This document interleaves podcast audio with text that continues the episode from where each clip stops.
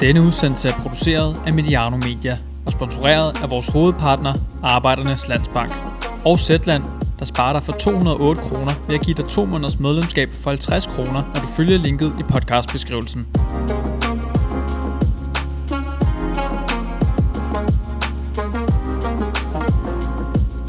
Tirsdag formiddag kl. 10 gik fanafdelingen i Brøndby ud med en utvetydig udmelding, der gjorde det klart, at man gerne så sin klub, Brøndby IF, tage stilling i debatten om VM-slutrunden, der skal afholdes i Katar 2022.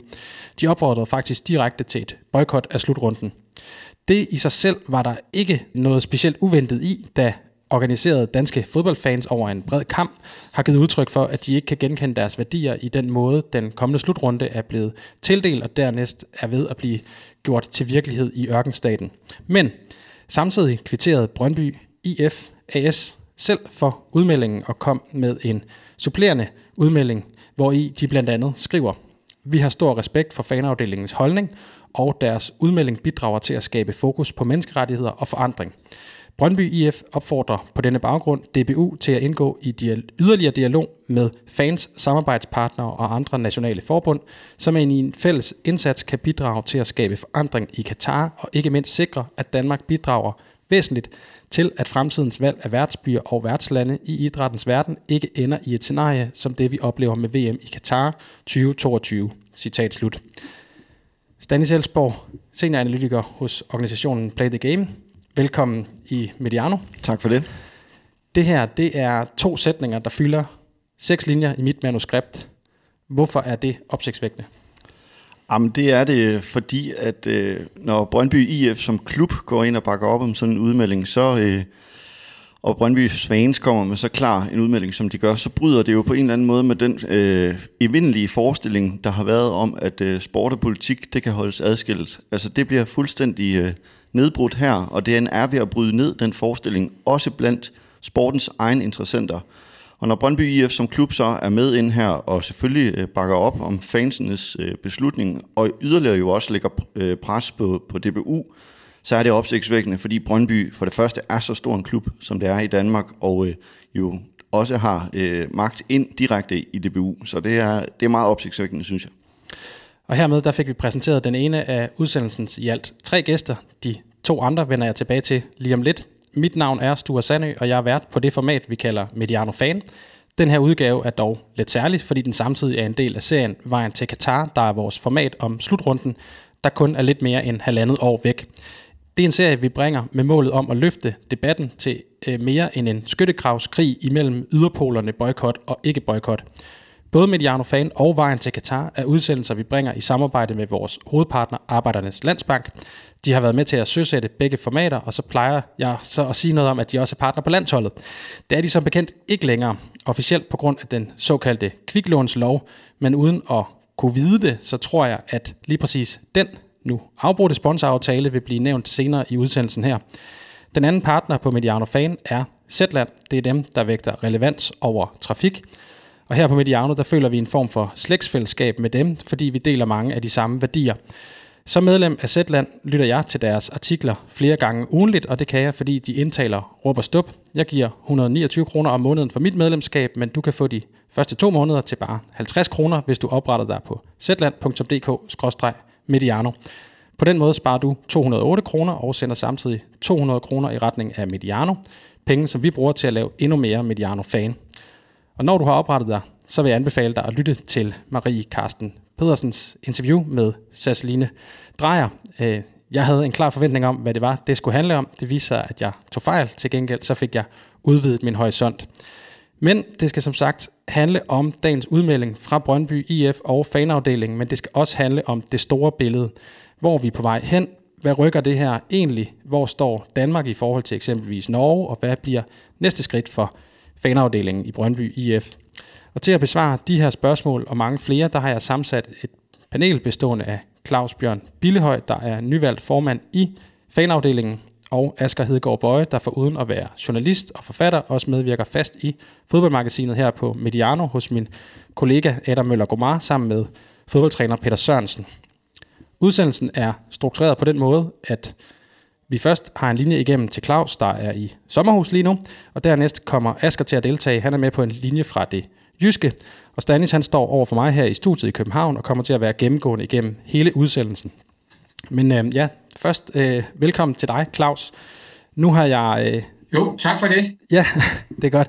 Nu har jeg sagt, at det er fanafdelingen, der er kommet med en udmelding, men for lige at få det sådan fuldstændig på plads, hvem er fanafdelingen, og hvem er medafsender på den her øh, udmelding, I er kommet med? Jamen, det er fanafdelingen og Brøndby Support. Det er vigtigt at sige. Og min rolle her er, at jeg er formand for fanafdelingen. Og fanafdelingen er en organisation, som tager sig af kan man sige, det fanstrategiske arbejde. Vi arbejder for at få indflydelse på den klub, vi holder med. Derudover så laver vi øh, andre aktiviteter og oplysning. Vi laver socialt arbejde på Vestegnen. Så Brøndby Support tager sig mere af livet på tribunen, hvis man skal sige det sådan. Men i den her sag er vi gået sammen og har kommet med en udmelding i fællesskab, som, som er det, vi skal snakke om her i, i dag. Jeg kan jo godt øh, undre mig lidt, øh, når jeg tænker i en fanafdeling, og det, det, det første, man møder, når man går ind på jeres hjemmeside, det er, at der står, at foreningen er stiftet som et samlingspunkt for at kunne bidrage til fodboldklubben Brøndby IF samt lokalsamfundet på Vestegnen. Øh, det giver jo god mening i forhold til at være en fanafdeling, men, men hvorfor skal I også blande jer i debatten om Katar?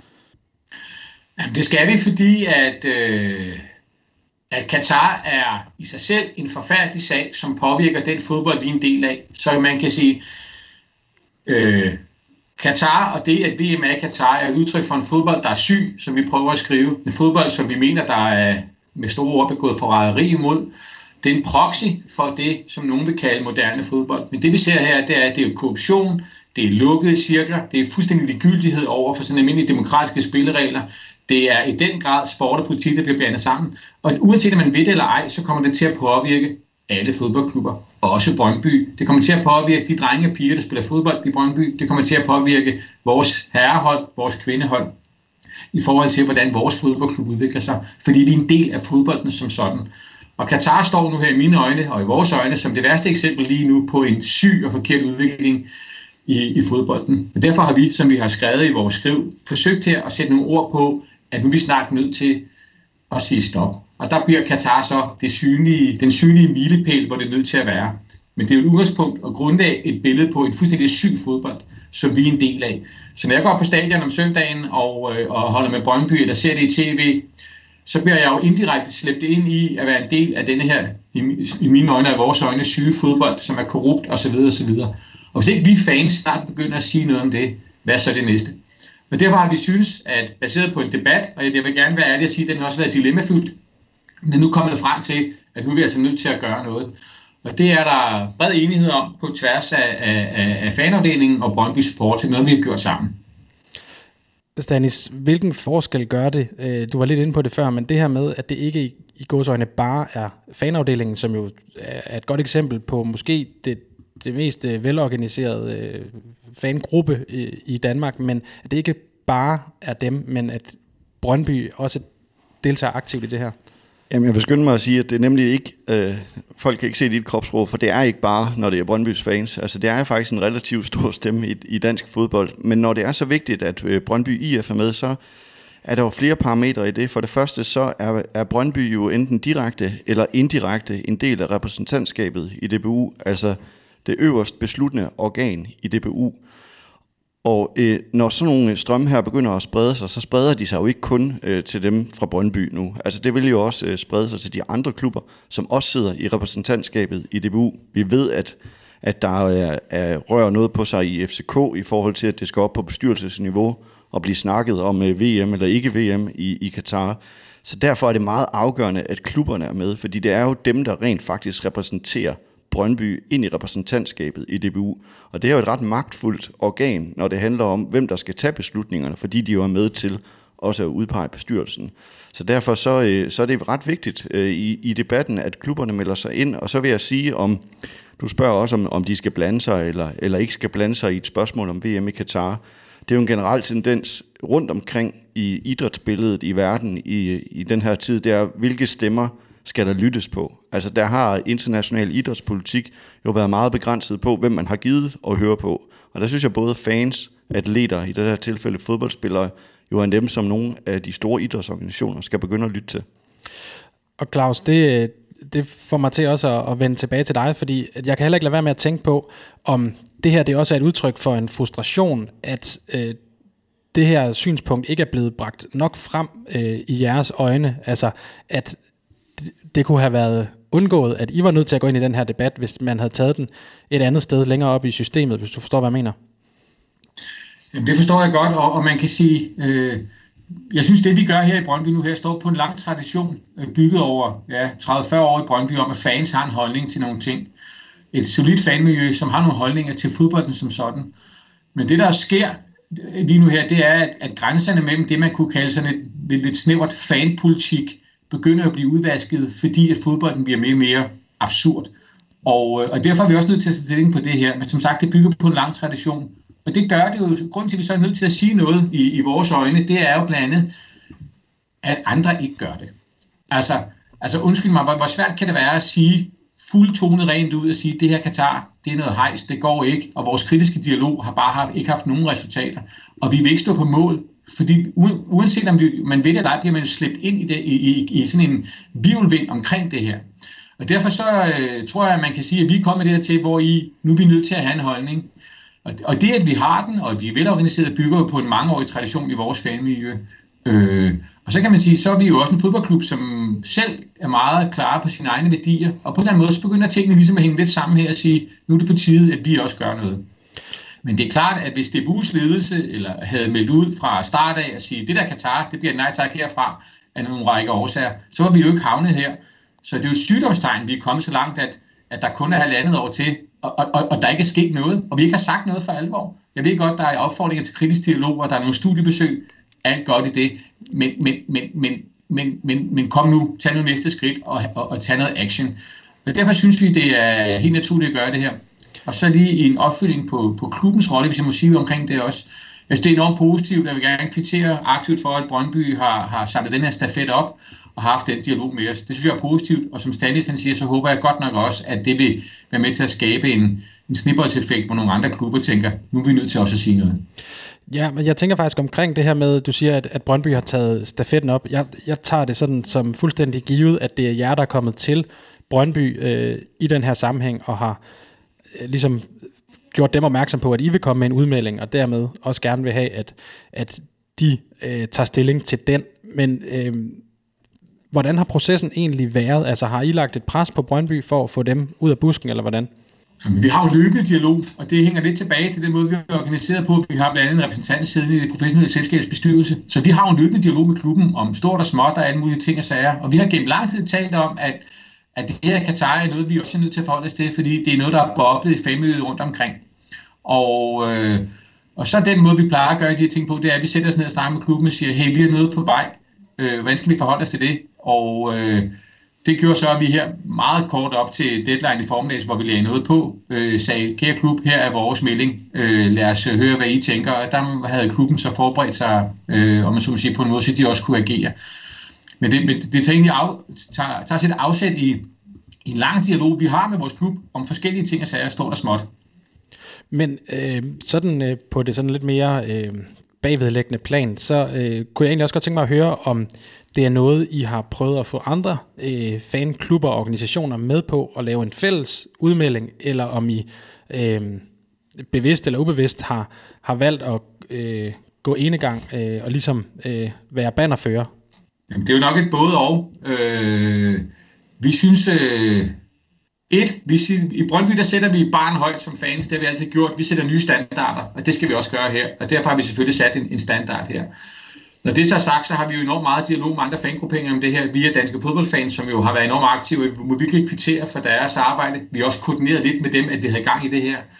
Og øh, både jeg og Sara, der er formand for Brøndby Support, har haft tråd ud til rigtig mange andre fans øh, øh, øh, fra andre grupper i Danmark over det sidste stykke tid, som har spurgt, hvad gør vi, og hvordan er hvorledes, og hvorfor.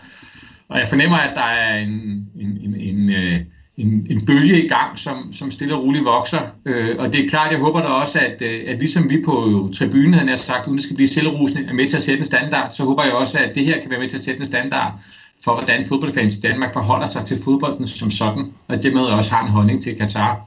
Og siger til den klub, de holder med, nu skal jeg høre her, vi er nødt til at forholde os til det her.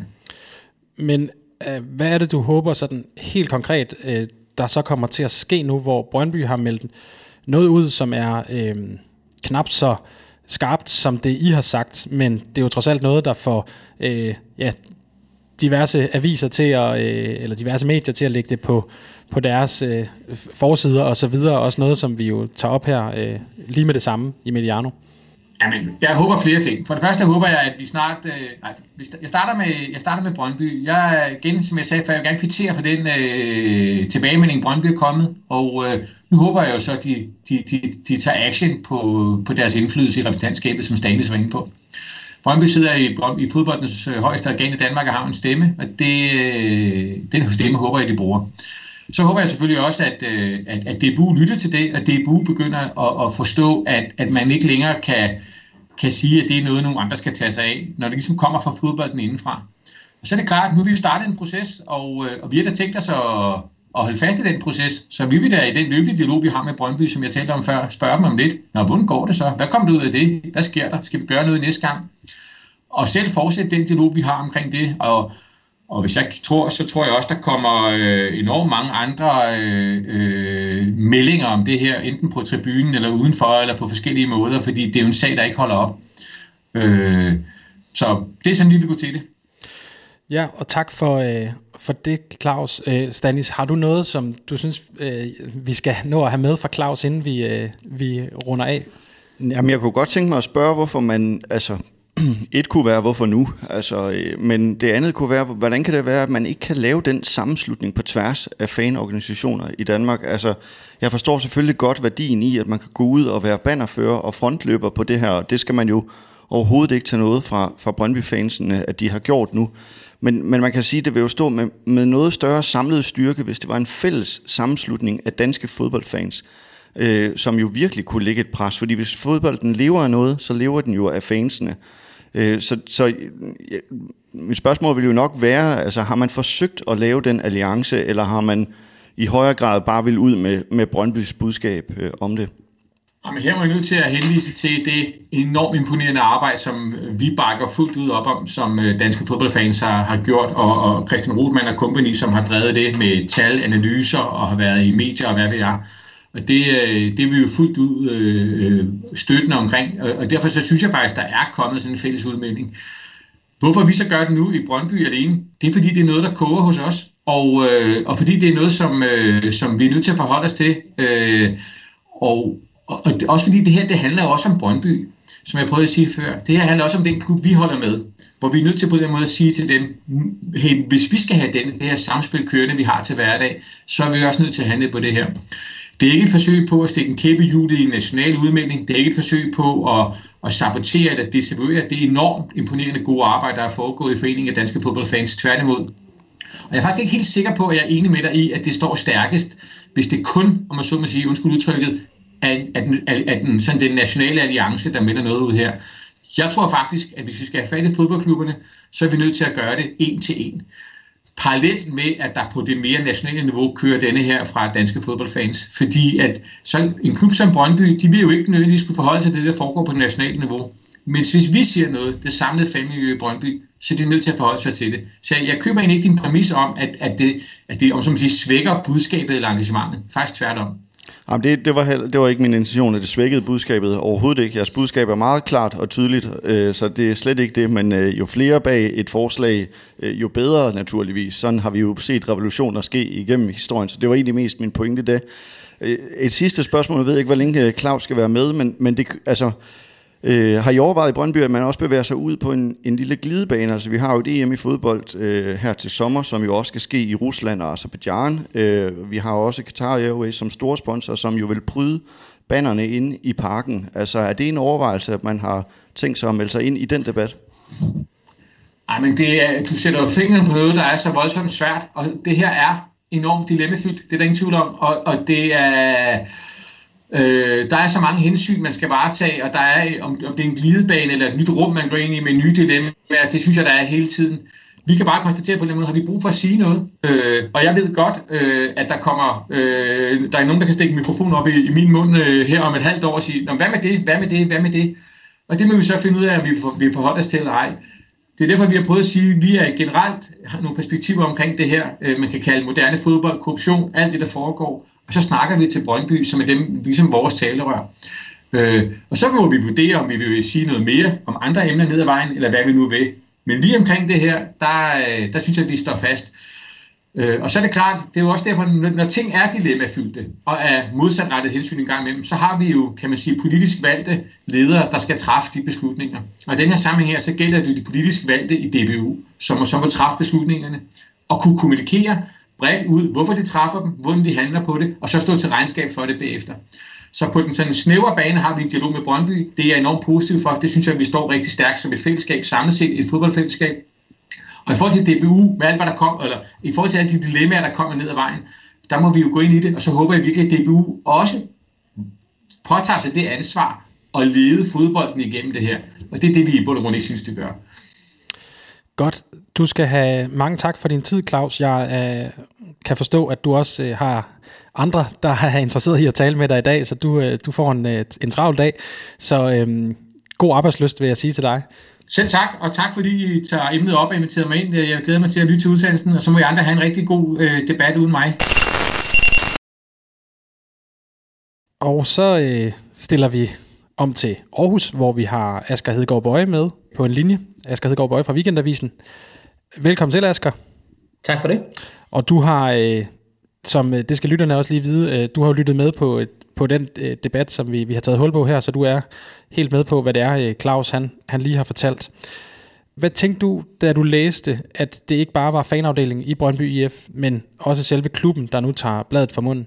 Jamen, jeg synes, det er, det er meget interessant, og det er... Øh det er, øh, nu skal man jo altid passe på med som journalist at sige, at ting er historiske, men, men, øh, men det er i hvert fald et, øh, et nybrud i, i den her debat, vi har lige nu, hvor det jo hidtil har været fans, der har ytret deres bekymring og deres kritik af, af VM i Katar, af FIFA og, og delvis af, af DBU. Øhm, så var det et exit fra en hovedsponsor, som officielt selvfølgelig skyldes kviklånsloven, men øh, men hvor der helt sikkert også har været drøftet øh, Katar øh, i forbindelse med det, og nu er det så den første danske fodboldklub, som øh, melder ud, øh, ikke at man bør boykotte VM, men at der bør ske noget, og øh, man bør, sådan læser jeg det fra DBU, skifte gear i forhold til øh, sin, i sin kritik af, af VM i Katar.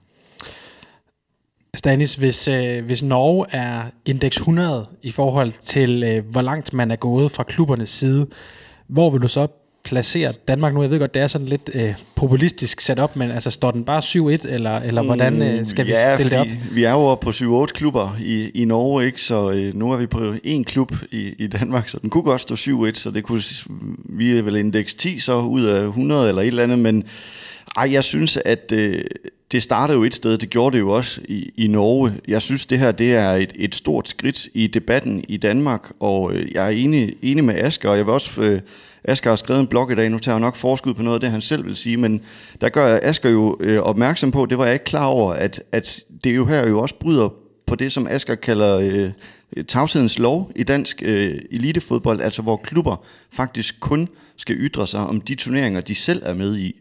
Og det, det bryder de jo ud af her, og et, det synes jeg jo at, også er et skred, mm, som man skal være opmærksom på i, i dansk idræt og international idræt, at der er altså store, stærke stemmer, som lige pludselig vil have en holdning til, om der også skal være VM i fodbold.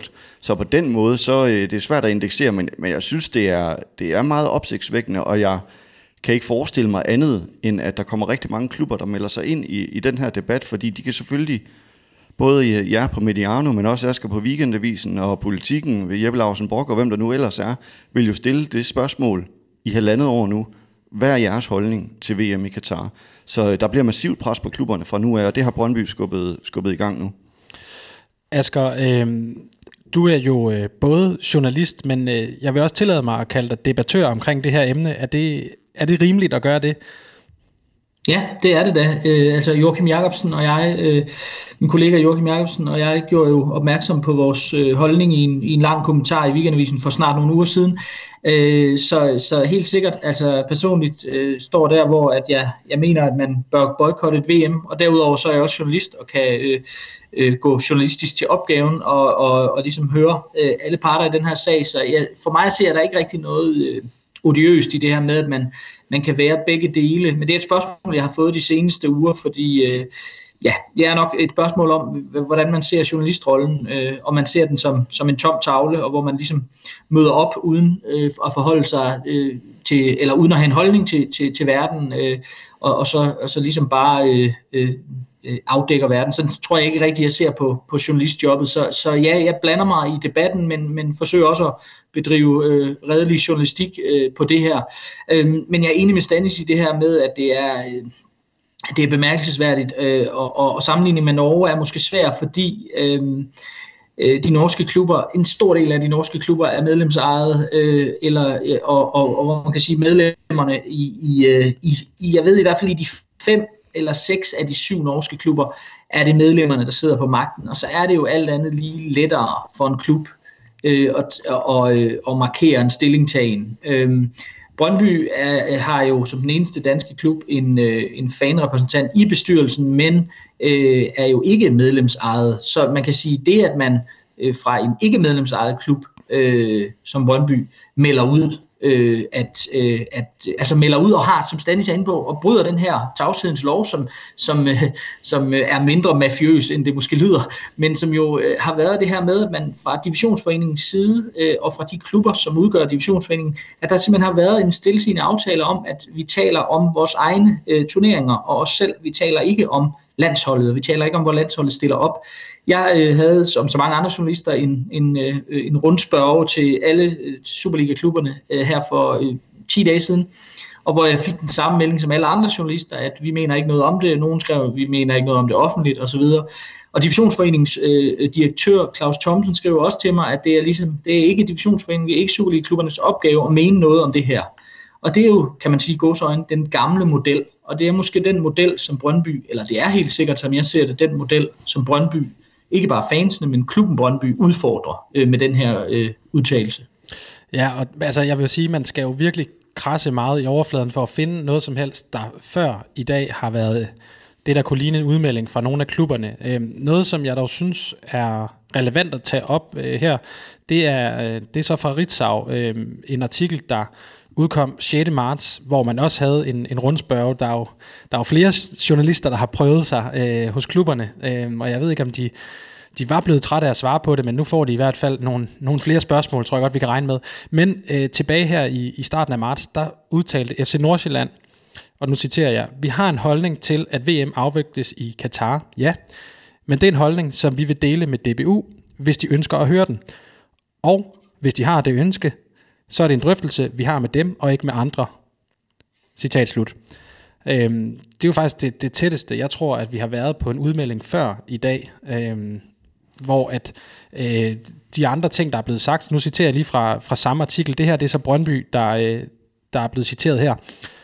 Opfordringen fra en række norske klubber til det norske fodboldforbund om at boykotte VM i Katar er med til at skabe en relevant debat i Norge. Vi oplever, at den debat allerede finder sted i Danmark og har været i gang siden det blev drøftet sidste vinter, om danske klubber burde tage til Dubai på træningslejr eller ej. Vi har fuld tiltro til, at DBU og deres politiske bagland gør det, de mener er det rigtige i forhold til VM i Katar. Citat slut.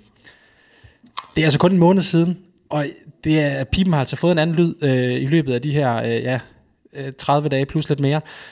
Stanis, hvordan øh, lyder det i dine ører?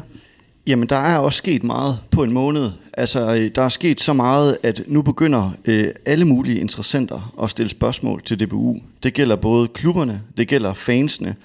Og øh, der har vi jo oplevet et øh, DBU, som har holdt meget, meget klart fast i den strategi, de vil føre, nemlig den kritiske dialog. Men der er klubberne jo så øh, nu jo ikke længere tilfredse, i hvert fald når det kommer fra Brøndbys side, om at de er til, sikre på, at den kritiske dialog virker. Og et af problemerne for mange klubber og fans er jo også åbenheden omkring den kritiske dialog. Altså vi mangler stadig sådan for alvor at høre, hvad den går ud på. Og når man begynder at stille de spørgsmål til DBU, så skal de jo gerne kunne svare. Og det er måske noget af det, som der ligger i, at nu er, man, nu er der gået en måned.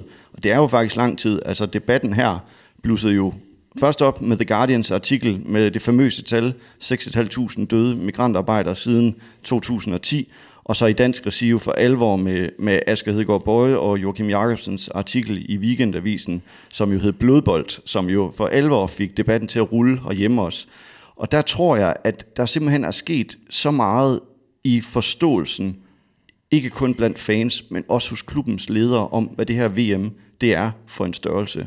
Og nu begynder man at stille de kritiske spørgsmål til DBU og deres to rejser derned, og man afkræver svar. Og der står DBU over for et, øh, en lille presbold, fordi der, der kræves åbenhed nu omkring de beslutninger, der er taget i forbindelse med VM i Katar. Hvem er det, man har haft dialogen med? Det er nok ikke emiren, det er måske heller ikke øh, præsident Infantino fra FIFA, men vi har jo DBU's formand Jesper Møller, som sidder i UEFA's Executive Komité, meget magtfuld position i øh, international fodbold.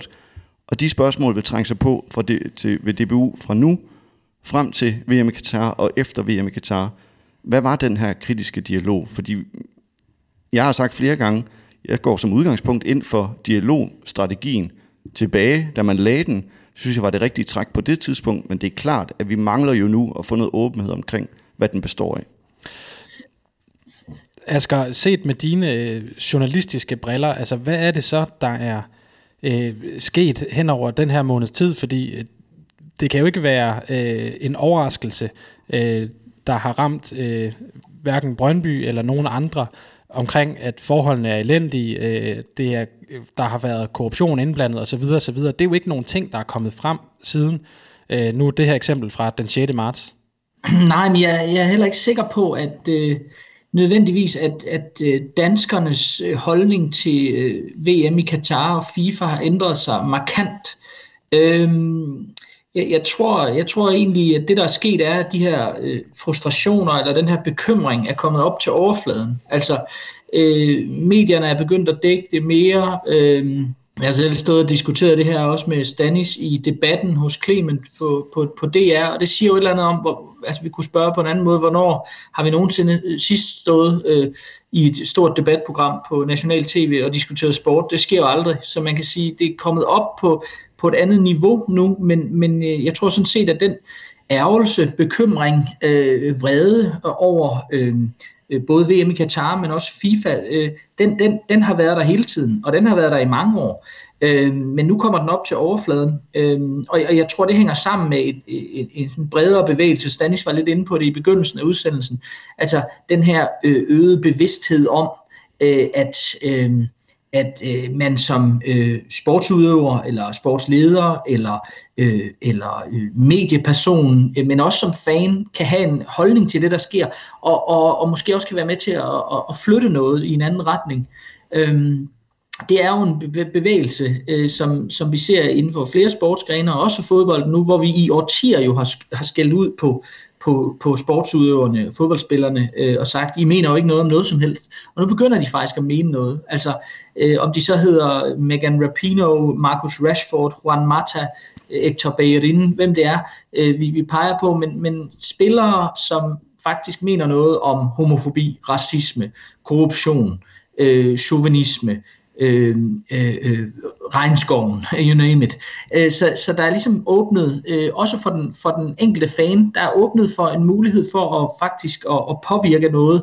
Og, og, og, og så tror jeg, hvis vi lige hurtigt skal zoome helt ud, og så se på det generelle øh, globale billede, eller den globale debat, der er lige nu, som føres på sociale medier, øh, så, så er det jo også et spørgsmål om, at Øhm, at hvis man er mange nok, så kan man faktisk, øh, så kan man, øh, øh, så kan man øh, påtage sig en magt, eller så kan man få en indflydelse. Øhm, MeToo er selvfølgelig det bedste eksempel. Altså, øh, jo flere kvinder, der, der, der ligesom, og mænd, der markerer sig øh, i forhold til det her, øh, desto sværere bliver det for, for de her øh, få magtfulde, grænseoverskridende mænd at fortsætte deres, deres adfærd. Og det er lidt det samme, vi ser her. Altså Joachim Jacobsen og jeg kaldte øh, i vores øh, kommentar øh, det her for fodboldens MeToo-øjeblik.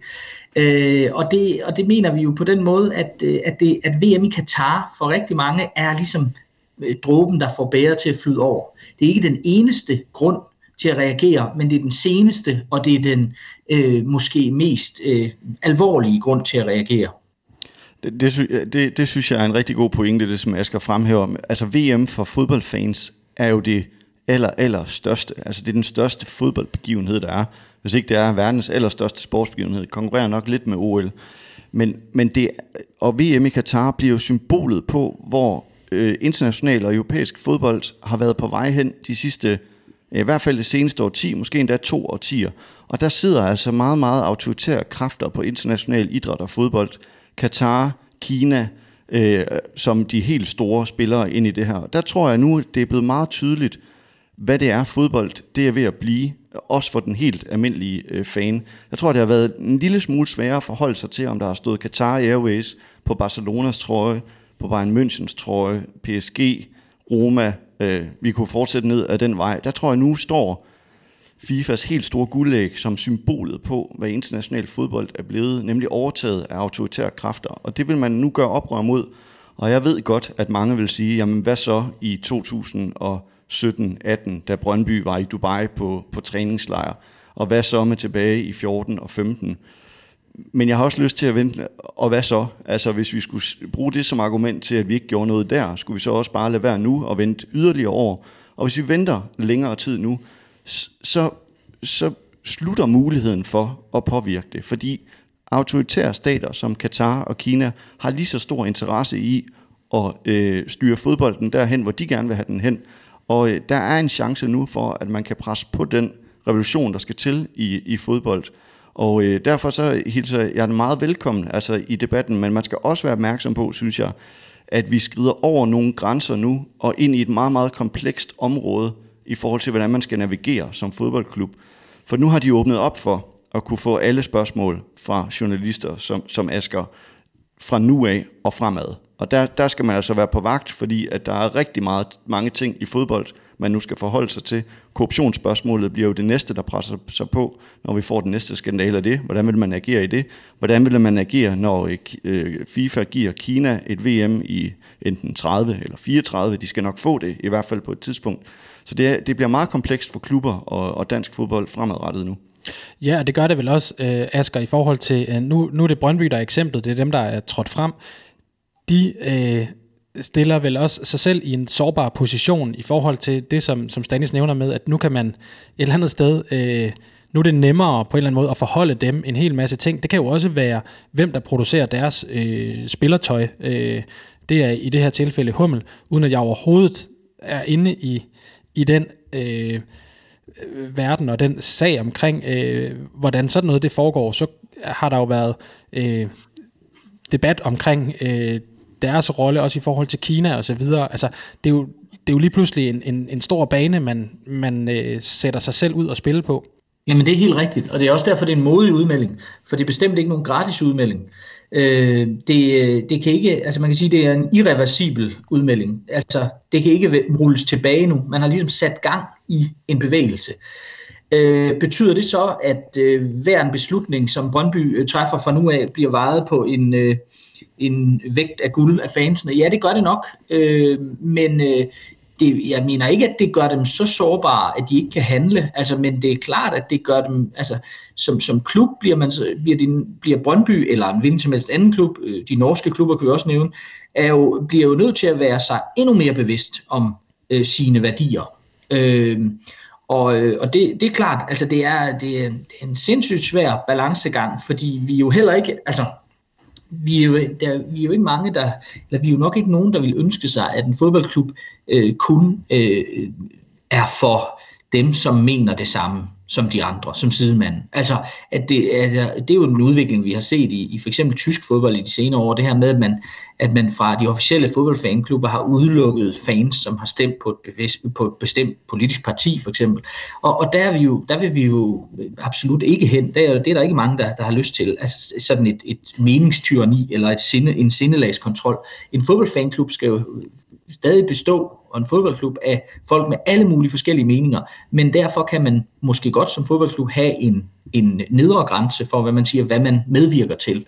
Og det tror jeg kommer til at være en debat, der, kommer, der, der, der vi vil se i de, i, de, i de kommende år virkelig tage til i, i styrke. Og jeg tror også, det handler om, øhm, øh, øh, at klubben øh, skal passe, klubberne skal passe på, passe på generelt med at distancere sig for meget fra deres fans, for det er jo den udvikling, vi har set i de store europæiske lande i international fodbold i det hele taget, at, at, øh, at fansene, mange fans, en stor del af fangrupperne rundt omkring, kan føle sig fremmedgjorte. Altså, det kan skyldes en turneringsstruktur, det kan skyldes kommercialisering, det kan skyldes øh, kamptidspunkter, øh, ejersk- ejerskaber, øh, en, en bred vifte af, af det, man sådan under en fælles betegnelse kunne, kunne kalde for moderne fodbold. Ikke? Hele den her bevægelse against modern football, som jo er en græsrodsbevægelse, med, med, øh, som er løs, ikke? men som, som, er, øh, som, som har tilknytninger i, i alle lande i Vesteuropa.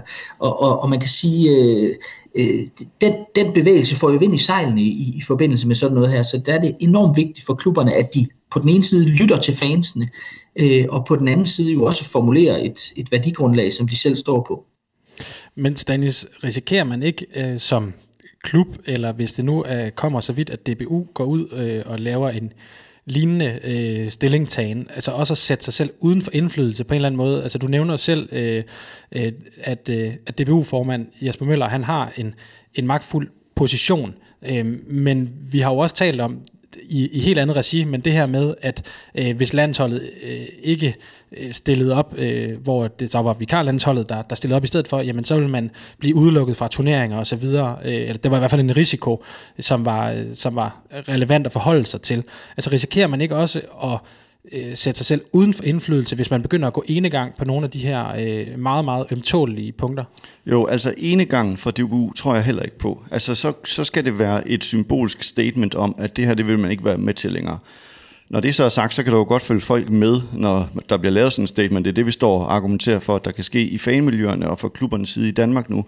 Men DBU som enegang og alene spiller i international idrætspolitik, det kommer ikke til at, til at rykke noget, fordi der, der tror jeg også, vi skal være øh, realistiske, på trods af Jesper Møllers position i UEFA, at så stor en magtfaktor er Danmark ikke i international fodbold alene. Men der er jo simpelthen bevægelser rundt omkring i Europa nu, så som jeg har appelleret for førhen adskillige gange til DBU, at jeg synes, de skal række ud nu. Altså, der er et åbent vindue for, at man kan lave alliancer Måske endda med det øh, tyske fodboldforbund.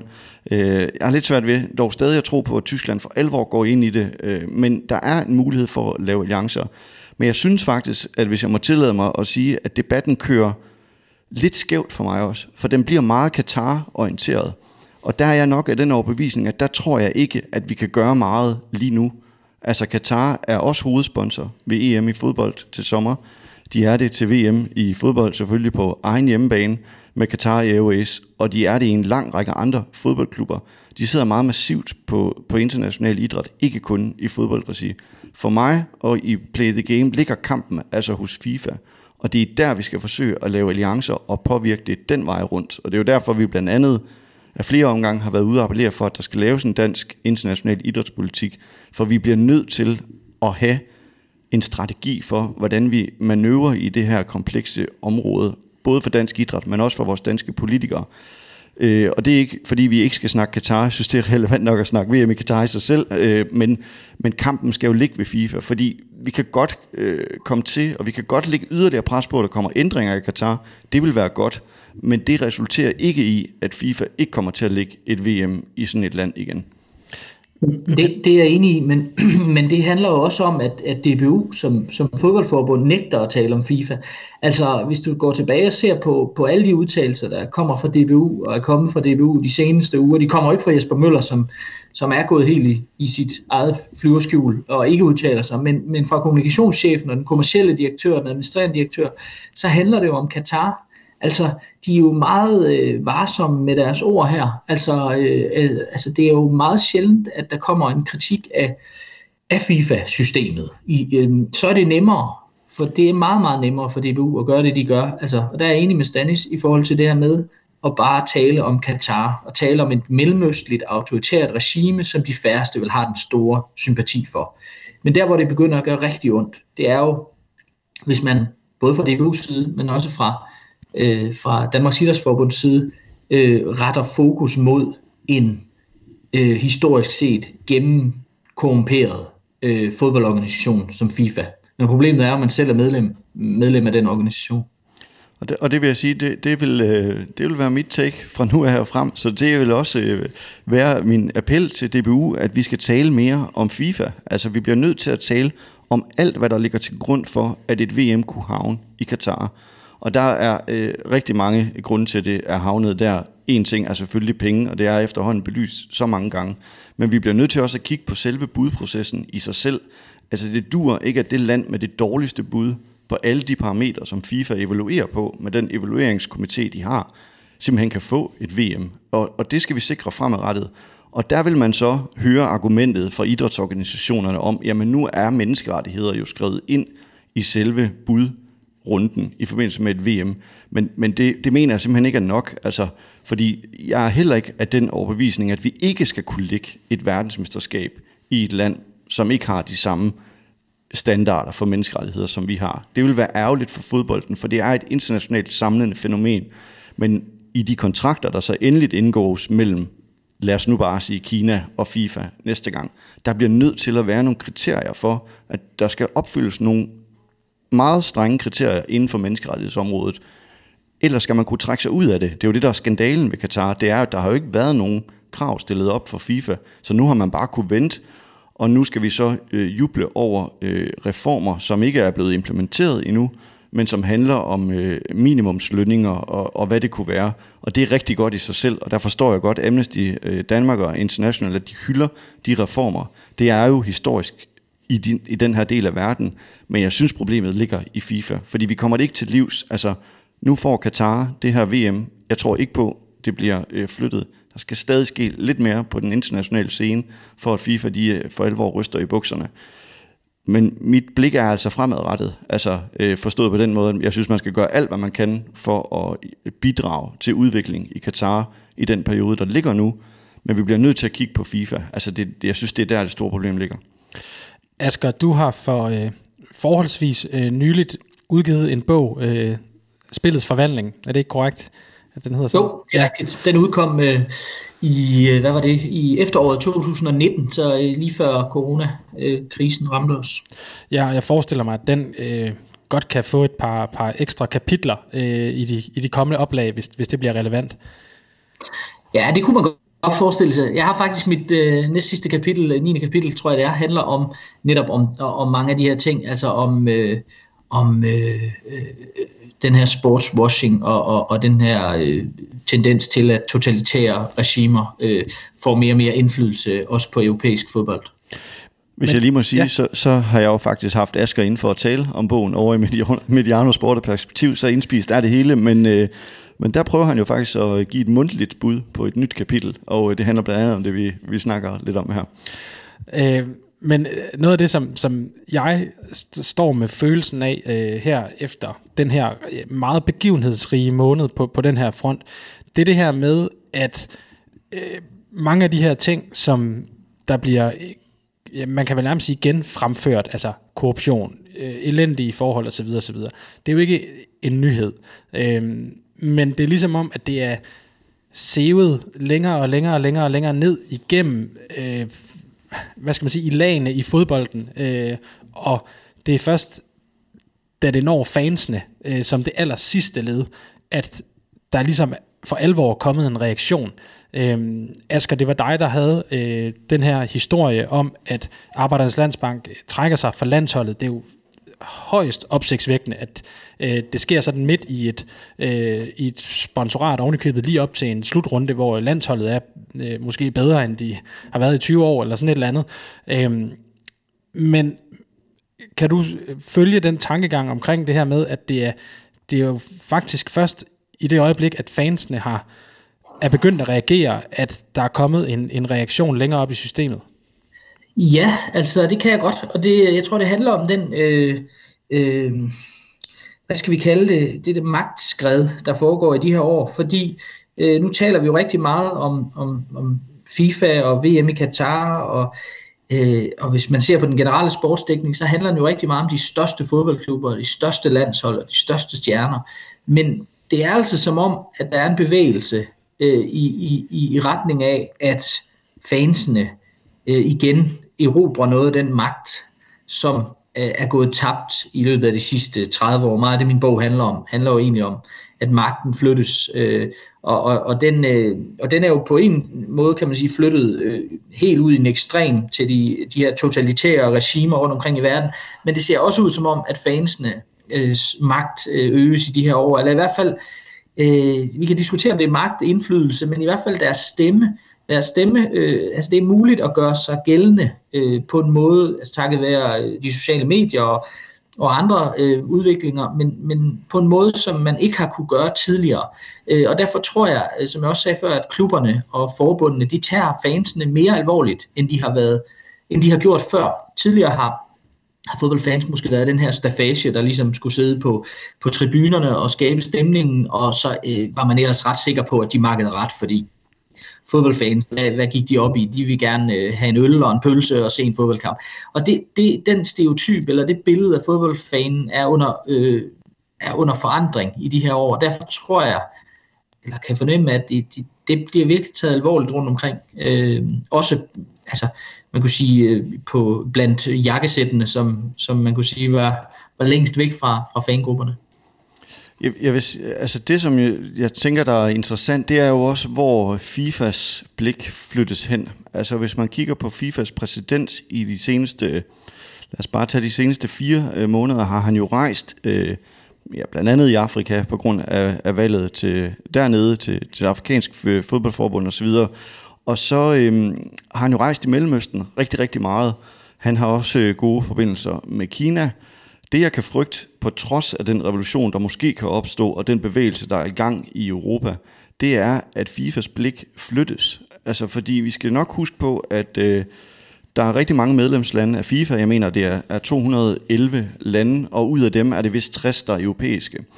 Så øh, der er altså også en, en anden stor del af FIFA, som man skal begynde at påvirke og skabe alliancer hos, fordi ellers så kan vi risikere, at blandt andet Mellemøsten eller Asien jo løber med fokuset. Og i Kina beskæftiger man sig altså ikke med spørgsmål om menneskerettigheder på det niveau, som vi gerne vil have, at vi skal gøre i Europa. I Play the Game har vi jo rejst spørgsmålene ja, næste år i 25 år, hvor vi har jubilæum. Og frem til 2010, der var jeg ikke med, skal, skal jeg hilse at sige, men Jens Seier Andersen, som har startet det, der var vi ikke så nogen, man sådan for alvor gad at høre på. Altså vi var dem, som egentlig bare ville sporten noget skidt, øh, og alle de ting, øh, vi nu snakkede om korruption og sådan noget, men det fandtes jo ikke. Altså der var jo ikke noget, indtil man afslørede FIFA i, tilbage i tiden. Så har man gerne indtil, vil høre. Indtil Stenning blev ansat. ja, indtil 2019. Nej, men, men, men, men nu er der jo faktisk også øh, i hvert fald større lyst til at tale om de her ting, også i forbund, som ikke ellers har ville tale om det førhen. Men jeg kan være bange for, at det, at, at det faktisk kan skubbe sig, FIFAs blik. Altså, øh, og derfor er der jo behov for et samlet Europa, så samlet som muligt i forhold til at påvirke FIFA. Fordi noget af det sted, man jo så kan påvirke, inden de tager over i Kina, det er jo netop i statutterne, altså i regelsættet, sådan at vi kan risikere, at der har vi i hvert fald, eller der kan vi sikre, at vi har i hvert fald et regelsæt, som FIFA står på og overholder. Og der synes jeg, man skal sætte ind fra europæisk side, og det kan Danmark være med til at påvirke med en ordentlig og sikker øh, politik på det område. Men det er jo sådan noget, der skal ske fra DBU's hånd. Øhm, og hvad skal man sige, ja, grunden til, at vi, vi, uh, vi står her i dag, det er jo fordi, at Brøndby har taget øh, et skridt, og så kan man jo øh, diskutere, hvor langt det skridt det så er, men det er i hvert fald et skridt, der har krydset en grænse, Øh, og det er jo det, der er det væsentlige i den her omgang. Uh, og det er klart, at hvis uh, Hobro melder ud i morgen, uh, og skive dagen efter, så er det ikke sikkert, at vi, at vi samler et, et panel til at stå og, og tale om det, fordi det er jo lige så meget det her med, at det er, det er den første klub, der gør det, der gør det interessant. Øh, men jeg, øh, uden at, øh, at jeg har sådan en forventning om, at, øh, at I to, eller sådan set også jeg selv, øh, har stor indsigt i, hvordan det kommer til at, at foregå i divisionsforeningen lige nu. Men Asger, øh, ligesom at DBU ved at gå gang kan øh, lægge et, et meget stort pres på sine kollegaer rundt om i Europa øh, og verden for den sags skyld, så gør Brøndby det vel også med den her udmelding, som øh, vi kan ikke vide, om de har vareskruet deres, øh, ja primært må vi så gå ud fra Superliga-kollegaer, det er dem, der vil blive forholdt det her mest. Øh, men det kan vi af god grund ikke vide, om, om de har øh, vareskoet dem om, men øh, på en eller anden måde, så bliver alle vel nødt til nu at forholde sig til øh, det her spørgsmål, fordi hvis Brøndby kan, hvorfor kan FCK, AGF, FC Midtjylland, øh, Randers eller FC Nordsjælland så ikke? Jamen det er jo helt rigtigt. Øh, og man kan sige, at Brøndby er jo den vel største og, og mest øh, øh, øh hvad hedder sådan noget, øh, højlytte øh, og bedst, klart bedst organiseret fan, fangruppering herhjemme, eller, eller, eller fans herhjemme. Så det, det er sværere andre steder måske at tale på samme måde, som Brøndby kan, eller Brøndby fans kan tale med en nogenlunde enslydende stemme her. Øhm, men det er rigtigt, det er da en presbal. Altså det er det da i forhold til de andre klubber, altså både fansene i de andre klubber, men også de andre klubber. Øhm, fordi nu bliver man nødt til at sige noget. eller, eller det ved jeg ikke, om man gør, men man, men man kunne forestille sig, at man bliver nødt til at sige et eller andet. Øh, og der kan man sige, at øh, Brøndby-fansen er jo rimelig radikale i deres øh, udmelding om boykot, hvor Brøndby som klub øh, jo øh, øh gerne vil, vil have skærpet den her dialog, som DBU taler så meget om. Øh, så, så på den måde synes jeg jo også, at man som, som klub der, Brøndby, øh, efterlader jo også et, et, et spillerum, kan man sige, til konkurrenterne. Det, er jo ikke, det ville være voldsommere, hvis de var gået ud og sagt, boykot lortet, ikke? Altså, øh, så, så kunne man sige, okay, øh, det er der måske ikke så mange, der følger efter, men, men i og med, at de, de placerer sig et sted sådan på en, i en lidt vagere position øh, end deres egne fans, så giver de også muligheden for, at klubber som, som du nævner, FC Midtjylland, AGF, OB, FC København, øh, kan, kan gå ud og mene noget, altså i det mindste bare mene et eller andet øh, om øh, VM i Katar og FIFA. Øh, så det, det, ja, det bliver meget, meget spændende. Øh, men man er ikke øh, vores gode kolleger på, på Ekstrabladet og BT og Tipsbladet og hvad de hedder, de ellers, de ligger og ringer rundt lige nu. Man kan, man kan også sige, altså det, det, det er jo et pres, fordi at øh, de, divisionsforeningen repræsenterer jo de danske fodboldklubber, og der må I rette mig, hvis jeg tager fejl, men er det ikke til og med ned til anden division, at de, de klubber, de repræsenterer i divisionsforeningen, og øh, der er Brøndby jo en stemme, og øh, nu skal man forholde sig til de spørgsmål også, fordi nu har man en klub, som er begyndt at melde sig ind i den her debat. Man kan jo håbe, at det som øh, fra Brøndby-fansenes side, at klubben faktisk vil tage den her debat seriøst og bringe den ind både i DBU og repræsentantskabet, men jo også i divisionsforeningen, fordi nu skal der stilles spørgsmål til det, fordi journalisterne vil i hvert fald gøre det. Så hvis man ikke begynder at forberede sig på at kunne svare på de spørgsmål, som relaterer sig til Katar, ja, så kommer man jo ud i også problemer, for man kommer til at blive hængt op på tingene i moderne tid, jo, når man kommer til at udtale sig om noget. Og der tror jeg, at klubberne jo allerede godt kan, kan forberede sig på, at øh, det bliver massivt i, i det næste stykke tid, øh, fordi vi er, lang, vi er lang tid ude, selvom nogen vil sige, at de fik det VM i 2010, men vi har altså aldrig haft den her debat på, på det her niveau så tidligt før en, en slutrunde. Heller ikke i OL-regi. Og der, det, det, det, er nyt, det er nyt farvand for klubberne, spillerne, idrætsledere øh, i Danmark, at man skal tage øh, stilling til de spørgsmål.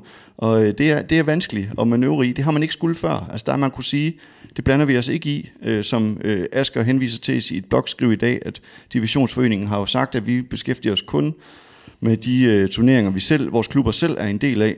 Men det skal man så ikke længere nu, for det, det har Brøndby brudt nu. Men Asger, jeg kan ikke lade være med at tænke på øh, bare tilbage i efteråret, hvor øh, DBU jo øh, valgte, eller landsholdet valgte at gå ind i den her Black Lives Matter øh, og, og knæle før en kamp. Altså bare det, øh, nu siger jeg bare, det er så min personlige holdning, at det var ikke sådan specielt kontroversielt, men øh, det var det jo for mange, der, der fulgte med.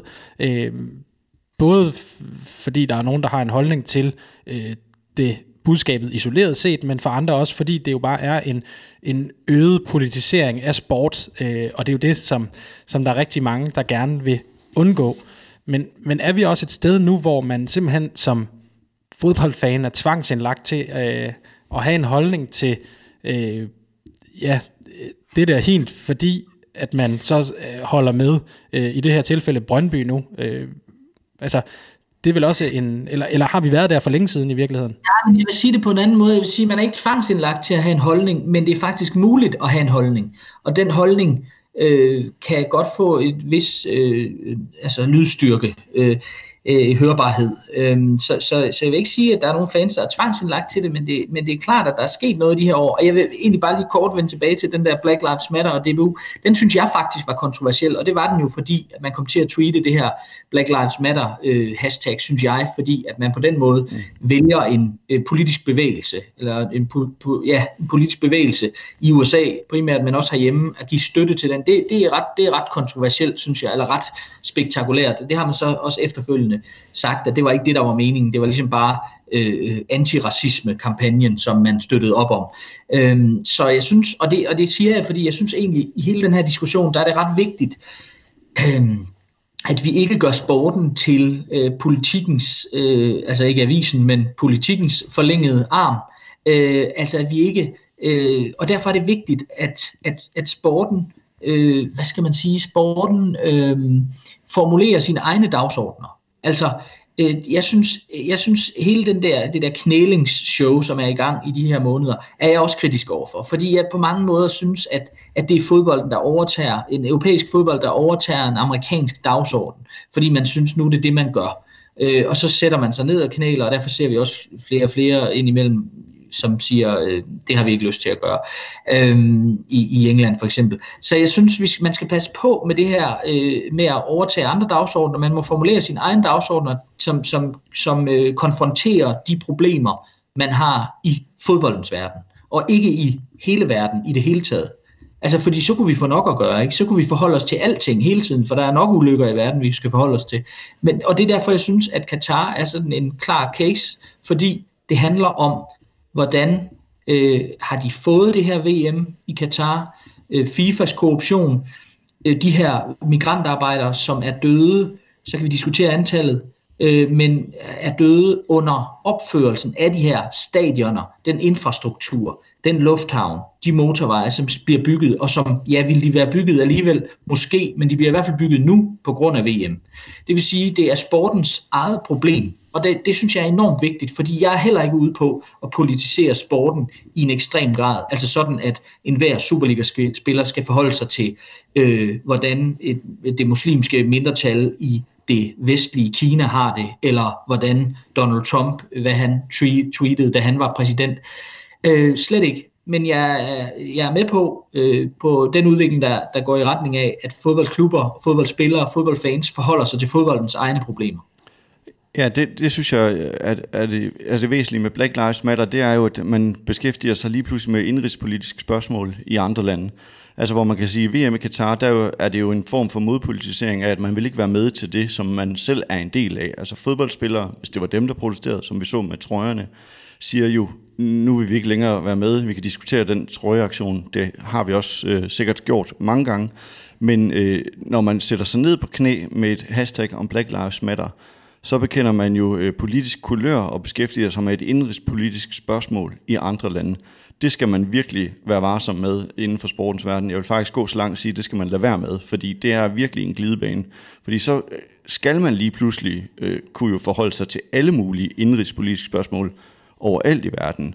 Man kunne jo have dengang bare taget kaskettene og kørt på nogle af FIFA og UEFA's kampagner om nej til racisme i sport, og så havde man heller ikke øh, haft diskussionen men der, jeg synes, det er helt legitimt i forhold til, til Katar. Altså hvis spillere øh, stiller sig op i en trøje, hvor man siger nej til at skulle ned og være en del af det propagandashow, den form for modpolitisering synes jeg faktisk vil være klædelig, fordi man siger, jeg vil ikke være med i det propagandashow, det nu skal være.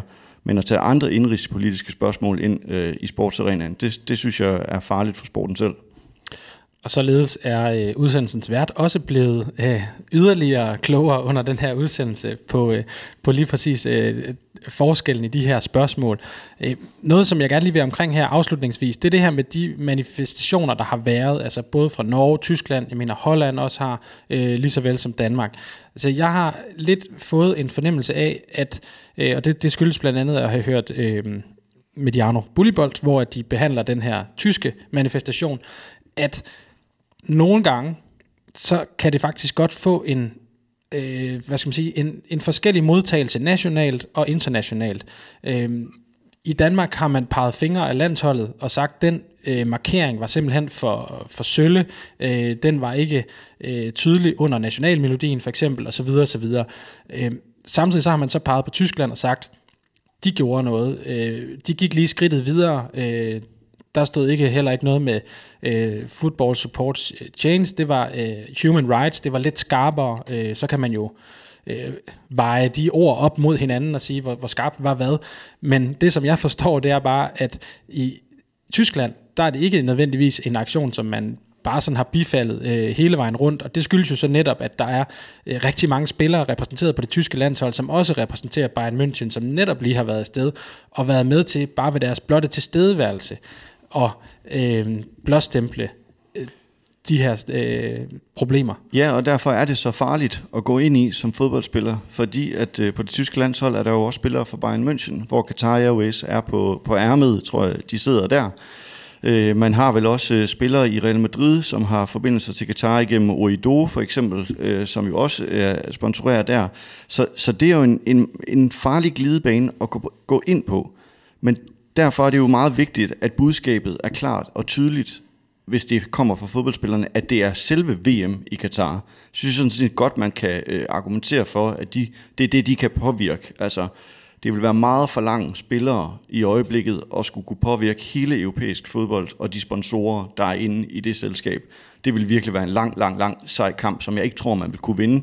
Men man vil godt kunne præge øh, FIFA, som jeg stadig mener er der, vi skal kigge på, til netop ikke at skulle ligge de her beslutninger igen. Og det er vel i virkeligheden det, som de også siger nej til med de trøjer. Og man kan godt diskutere budskabet på den ene eller den anden trøje. Når jeg tror, at Danmarks budskab trods alt øh, bliver beskrevet i udlandet, og måske øh, øh, ikke jublet, men øh, at der kommer fokus på det, så er det jo fordi, at der faktisk ikke var ret mange lande, der gjorde noget.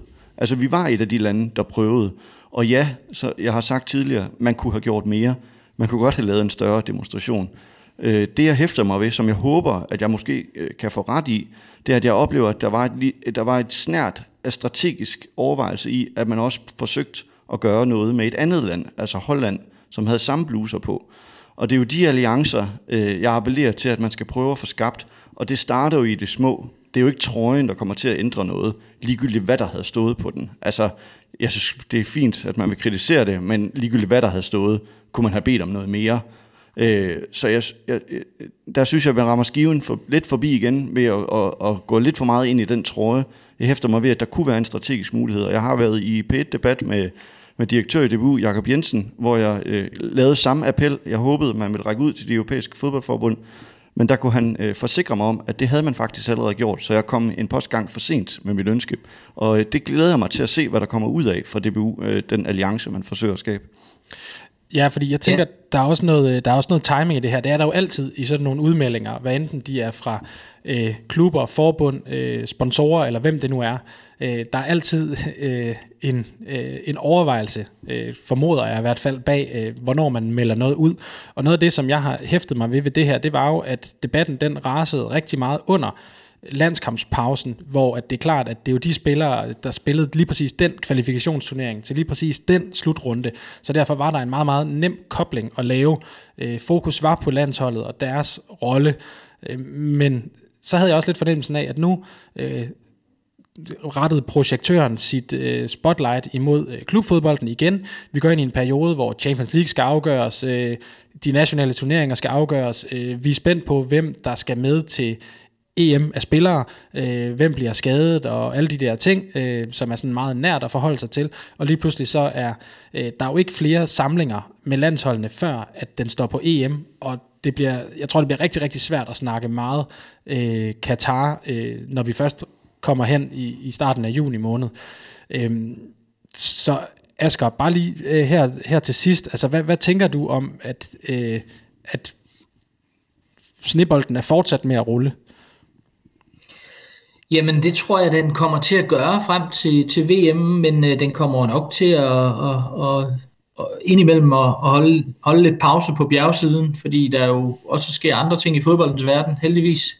Øhm, og, og det tror jeg, og selvfølgelig kan du have ret i, at, at, at EM kommer til at fylde meget, øh, men, øh, men altså, jeg tror, det vil tage fart igen til, til efteråret, fordi det ikke bare er en eller anden fix idé, øh, øh, men det faktisk er en bredere utilfredshed, øh, som, det, øh, ja, som det er udtryk for. Og, og nu nævnte vi før de her trøjeprotester, protester. Jeg er egentlig enig med Stanis i, at, at det giver ikke så meget mening at, at kritisere øh, måske antallet af sekunder, de havde trøjen på, eller øh, de øh, ord, de har valgt at sætte på trøjen. Jeg vil dog sige, at det gælder for alle de her fem, jeg tror også Belgien er med, ikke? altså Danmark, øh, Danmark, Norge, Tyskland, Holland, Belgien, ikke?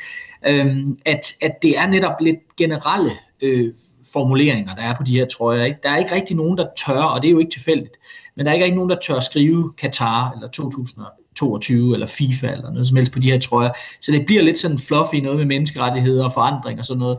Øh, og så skal vi også øh, være opmærksom på det her med, at, at øh, de nationale forbund, ikke kun DBU, men også øh, i, i fire andre lande, har gjort meget ud af hele tiden at sige, at det er spillernes valg. Det er spillerne, der har truffet den her beslutning. Det siger DBU jo hele tiden, det sagde de hele tiden. Øh, og, det, øh, og det er der jo en grund til. Altså man vil simpelthen ikke øh, som forbund, øh, øh, øh, kan man sige, stå for den her meget direkte kritik. Så det bliver en indirekte kritik, og den bliver, den bliver med spillerne som, øh, som afsender. Øh, men altså, de her lande, øh, øh, Norden, Skandinavien, øh, det nordvestlige øh, øh Europa, der ser vi jo, at på de meningsmål, der har været lavet i Holland, Tyskland, Danmark, Norge, at der er øh, mange mennesker, der Øh, både er for en boykot af slutrunden, og endnu flere, der er for en øget kritik af Katar og FIFA. Øh, hvorvidt det så spreder sig til, til andre lande og andre verdensdele, det, det kan jeg også godt være, være, øh, være usikker på. Øh, og, og det Stanis nævnte tidligere med, at, øh, at det sådan kan forskubbe hele balancen i international fodbold, det, det, det, det, den risiko ser jeg også for mig. Altså at FIFA simpelthen bliver træt af de her nordvesteuropæiske øh, øh, hvad hedder sådan noget, øh, øh, ulydige øh, drenge i klassen, øh, og, og, og dermed retter fokus et andet sted hen på, på verdensdele, som, øh, øh som også, det må man jo ikke glemme, men som også har nyt godt af den opmærksomhed, de har fået af FIFA i løbet af de sidste årtier. Øh, så, så, men det er, jo, det er jo sindssygt interessant at følge, men, men jeg tror bestemt, at snibolden ruller, øh, øh, og så øh, vil der være indimellem, hvor vi også øh, selvfølgelig heldigvis taler om andre lidt mere opløftende ting end FIFA og Qatar. Hvis jeg lige må, må der er nok en god grund til, at, øh, at det ikke var mere øh, tydeligt, Asger, altså at det ikke, var, at det ikke pegede direkte mod Qatar, og det hænger nok sammen med FIFAs regelsæt og, og statutter, altså mig bekendt sidst jeg kiggede, det var faktisk i forbindelse med hele Black Lives Matter bevægelsen, hvor vi jo så uh, Justice for, for George Floyd uh, på en, en uh, ja, hvem var det nu? En tysk spiller for Borussia Dortmund. Øh, nå, også lige meget, men som havde det øh, skrevet på sin trøje øh, indunder, og han så scorede et mål og viser det. Øh, dengang altså, sagde FIFA jo, det var op til de nationale forbund. Det var ikke, det var ikke en FIFA-turnering som sådan, så det var op til de nationale forbund øh, at, at sanktionere, og han hed Jordan Sancho. Jordan Sancho, ja. ja øh, nu er det en FIFA-turnering, og der må man faktisk ikke lave nogen politiske statements hverken på noget tøj eller andet. Og der er glidebanen jo så, at øh, menneskerettigheder for FIFA nok ikke falder ind under et politisk statement, når vi kigger på det generelt perspektiv. Altså man siger nej til racisme, man siger, øh, man går ind for menneskerettigheder, øh, og, og der på den måde slap landsholdet, de, landsholdene nok igennem, at FIFA nemlig ikke øh, begyndte at sanktionere eller øh, sige, at det måtte de ikke. Men hvis der havde stået Katar, altså specifikt man blandede sig, fordi mange af de her øh, lovbrud, eller det vi mener er overskridelser af menneskerettigheder, det er jo faktisk lov i Katar. Øh, og der vil man have blandet sig rent politisk i nogle indrigspolitiske ting i Katar, og det vil FIFA ikke have. Altså det er, øh, man går ikke ind for politiske statements, så det tror jeg er grunden til, at der ikke stod mere på de trøjer. Øh, og så kan man jo sige, hvis man skulle tage de positive briller på, så har man jo strukket sig så langt, som man kunne. Altså. Ja.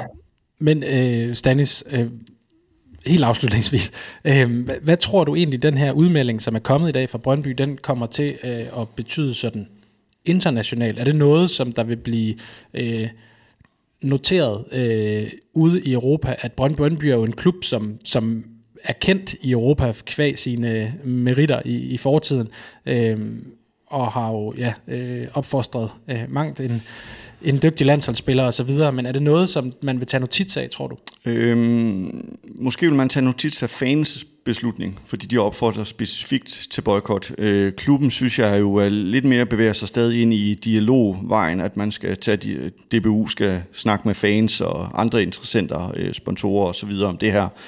Så det tror jeg ikke, fordi vi har jo set øh, frængrupperinger også i Bayern München være ret øh, meget over på barrikaderne. Øh, så jeg, jeg tror ikke på den måde, at det rykker noget øhm, internationalt set altså på den anden side, så, og det er jo derfor, jeg prøvede også at appellere til en fælles dansk front. Altså hvis nu alle danske fanklubber og klubber bakkede op om fansenes udmelding, så havde man altså noget, der, der kunne øh, skabe raballer internationalt set, også i den internationale presse.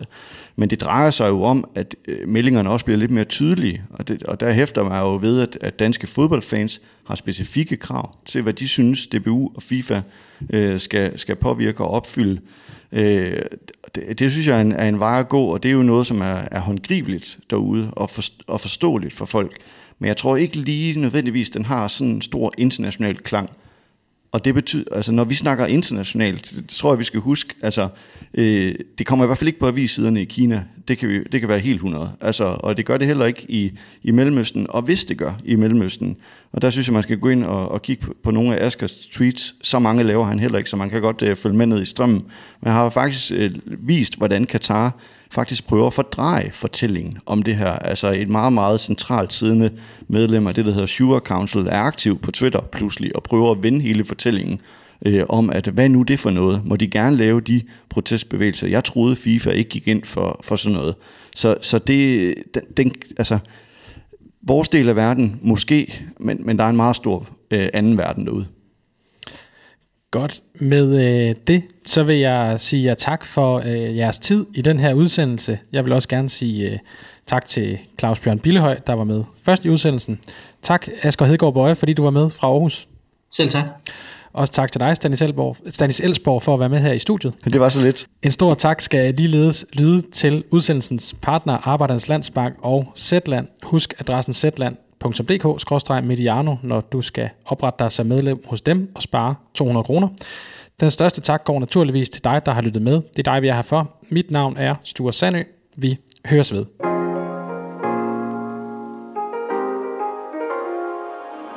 Denne udsendelse er produceret af Mediano Media og sponsoreret af vores hovedpartner, Arbejdernes Landsbank. Og Zetland, der sparer dig for 208 kroner ved at give dig to måneders medlemskab for 50 kroner, når du følger linket i podcastbeskrivelsen.